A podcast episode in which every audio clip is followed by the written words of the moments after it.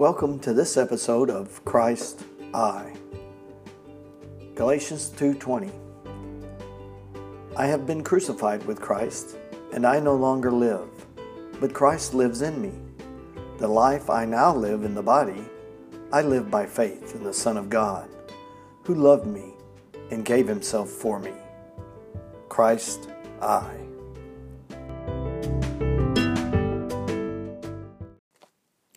The reading for this podcast comes from Psalms 103, a psalm of David, reading from the Christian Standard Bible. My soul, bless the Lord, and all that is within me, bless his holy name. My soul, bless the Lord, and do not forget all his benefits. He forgives all your iniquity, he heals all your diseases, he redeems your life from the pit, he crowns you with faithful love and compassion. He satisfies you with good things. Your youth is renewed like the eagle. The Lord executes, executes acts of righteousness and justice for all the oppressed. He revealed his ways to Moses, his deeds to the people of Israel. The Lord is compassionate and gracious, slow to anger, and abounding in faithful love. He will not always accuse us or be angry forever. He has not dealt with us as our sins deserve or repaid us according to our iniquities?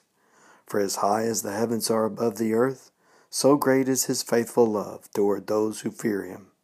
As far as the east is from the west, so far has he removed our transgressions from us. As a father has compassion on his children, so the Lord has compassion on those who fear him. For he knows what we are made of, remembering that we are but dust. As for man, his days are like grass. He blooms like a flower of the field. When the wind passes over it, it vanishes, and in its place is no longer known. But for eternity to eternity, the Lord's faithful love is towards those who fear him, and his righteousness towards the grandchildren of those who keep his covenant, who remember to observe his precepts. The Lord has established his throne in heaven, and his kingdom rules over all. Bless the Lord, all his angels of great strength, who did his word, who do his word, obedient to his command. Bless the Lord, all his armies, his servants who do his will. Bless the Lord, all his works, in all the places where he rules. My soul, bless the Lord. Thanks be to God for the reading of the word. In Jesus' name, amen. We ended the last podcast and I read a little jingle by an unknown author through fulfillment, prosperity, through resistance, anguish. And I think that that's so true that as we go through our lives in fulfillment of God's purpose and will or plan for us, and that we cooperate with His plan for us in our lives, then we prosper in joy. We prosper in peace, in love, in all the fruits of the Spirit. Not prosperity in money and in wealth and things, but we are wealthy in God, in what God has given us through Jesus. But when we resist His will for us, when we resist the things that He has asked us to do for Him, then we anguish. A lot of our anxiety comes from uh, just simply not praying not acknowledging Him and His His work in our lives. In Philippians 4 6, it says, Be anxious for nothing, but in everything by prayer and supplication with thanksgiving, let your requests be known to God. And we run around joyless like Martha and Mary did when Jesus was there to raise Lazarus from the dead. They were, they just had no joy and they could only focus on the the fact that their brother had died, and if Jesus had been there, he could have done something. But in reality, reality, Jesus is there and was always there, and he's still doing something. And the fact that Lazarus died was for their good, to teach them to joy in all things, and to show them that Jesus is who he says he is. And that even when we take him for granted and forget that he is God, and we don't joy in that, he still is faithful. Because he loves us. And he simply wants a relationship with us. And in any relationship, if you don't return love, then that's not a relationship. Jesus has proven his love for you and I. He died on the cross. God proved that and rose him from the dead, and now he is seated at the throne of God, advocating for you and I. So that when the accuser comes before God and mentions our name, Jesus is there to say, I've got it. I've got him. He's mine, Father. She's mine, Father. I've covered them. And even when we don't return his love, and how do we turn his return his love? He tells us that we are his friends if we do what he says. And he simply asks us, asks us to love God with all our heart, mind, and soul and strength, and love our neighbor as ourselves. It's that simple. You say, I don't love myself. Well, that you're wrong. You're lying to yourself because you feed yourself. You breathe. When you hurt, you take aspirins or you do something to relieve the pain. You do all that for yourself. You may not like yourself, but you love yourself. And He doesn't ask us to like anybody. He commands us to love our brother, our neighbor as ourself. Not our brother, but our neighbor. That means whether they're Christian or not. Whether they're a follower of Jesus or they're not a follower of Jesus. In order to show that we are followers of Jesus, we show that by our love for our brethren and for our neighbor.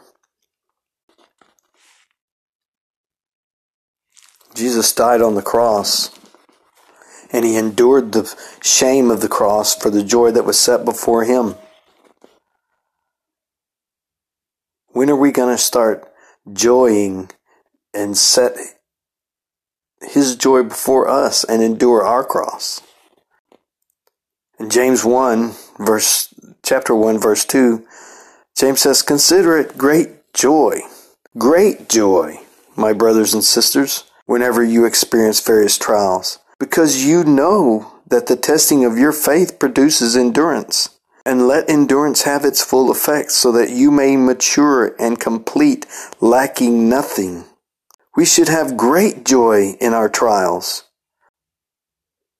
not because of them, but through them, because Jesus is with us in them, because we know that God is testing our faith.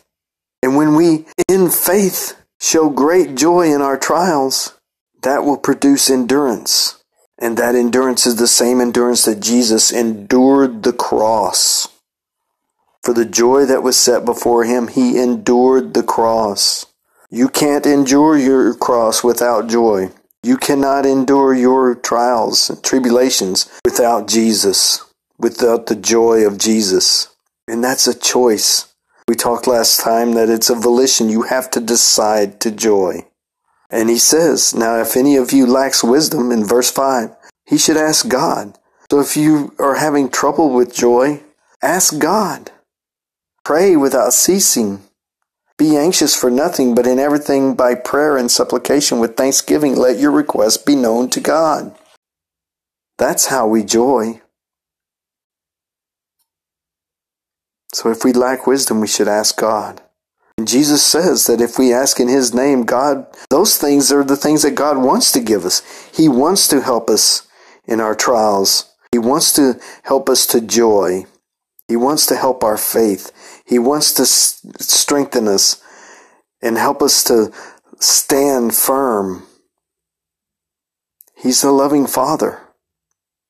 I remember many years ago, one of my daughters, when she was about two years old, she had a herniated gill, and it became an emergency situation where we had to rush her into the hospital because it was about to burst. And I remember as she was lying on the gurney and they've got they've put all these needles in her hands and and she had fought that she had already had taken them out once you know pulled them and she was just scared and and I could see the fright and the look in her eyes like daddy daddy don't let them do this to me she didn't know why it was happening but me and her mother did and it hurt to have to let her to go through that and then we stood at the doors. They wouldn't let us go into the operating room. They had to take her by herself, and she started. She was screaming, and I could just it just it tore my heart out. And she had no clue what was going on. She just knew that she was in pain, and everything was falling. It seemed like everything was falling apart around her. These people she didn't know were doing things to her that, and wasn't her daddy supposed to help her and save her? Well, I didn't have the power. I'm only human. But I had to trust God that God would work in the hands of the doctors and the nurses. I had to put my faith in God for her because she had no faith. She just had pain and no understanding. But you are not a child. to grow up and realize that the things that the trials that are in our lives, the things that come in our lives, aren't necessarily because we're stupid, we make stupid decisions or we do uh, wrong things, but sometimes they're there, and most times they're there because God is working something either in our lives or in the lives of someone around us. So I may be enduring a trial or a tribulation or something that doesn't feel good or doesn't feel right because God may be working something in someone's life and he needs me as a tool to use that. I have to be willing to be used as a, a tool in his tool shed. Think of a tool shed with all these different tools. You got hammers and chisels and saws and and and scrapers and sandpaper and all these different tools in this craftsman's tool And when he needs some something to pound with of a hammer, a big hammer, he uses a big hammer and he bangs on something or he nails something in. But then sometimes he needs this finest sandpaper to just make a fine, soft sheen on a piece of wood. We are God's tools, the hands and feet of Jesus for Jesus in this world. And for God to accomplish all that He is to accomplish glory, we have to be willing to be used as He sees fit, not as we want to be used. He sees fit to use us. He is the potter, we are the clay. We cannot turn to our Maker and say, Why have you made me this or that? And Isaiah 29, verse 13 says, The Lord said, These people approach me with their speeches to honor me with their lip service, yet their hearts are far from me, and human rules direct their worship of me. Therefore I will again confound these people with wonder after wonder.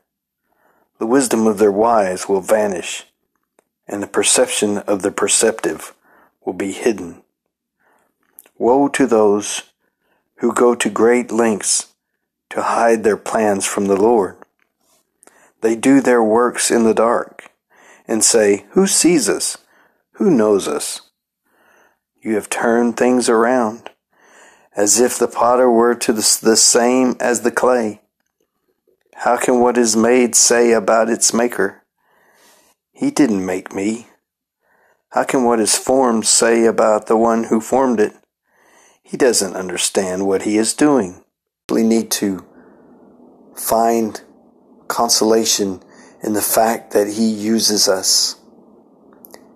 and joy in that.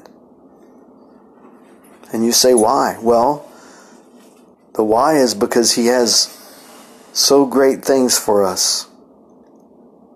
Once His plan is accomplished here, then we will be in eternity with Him forever. And those plans don't include anything that has to do with sin, with anger, with frustration, with anxiety, with pain, all that is going to pass. And in the and in that future, in the eternity, everything that comes our way or through us or for us or by us will be for glory.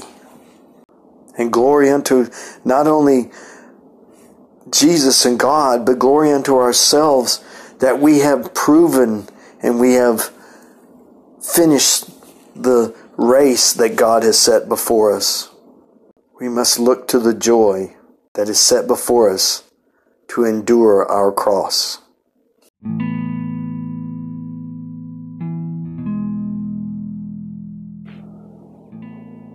James goes on to say in chapter 1, 1 starting in verse 19 My dear brothers and sisters, understand this. Everyone should be quick to listen and slow to speak, and slow to anger. For human anger does not accomplish God's righteousness. Therefore, ridding yourselves of all moral filth and the evil that is so prevalent, humbly receive the implanted word, which is able to save your souls. But be doers of the word, and not hearers only, deceiving yourselves. Because if anyone is a hearer of the word and not a doer, he is like someone looking at his own face in a mirror. For he looks at himself, goes away, and immediately forgets what kind of person he was. But the one who looks intently into the perfect law of freedom and perseveres in it, and is not a forgetful hearer, but a doer who works, this person will be blessed in what he does. If anyone thinks he is religious without controlling his tongue, his religion is useless and he de- deceives himself.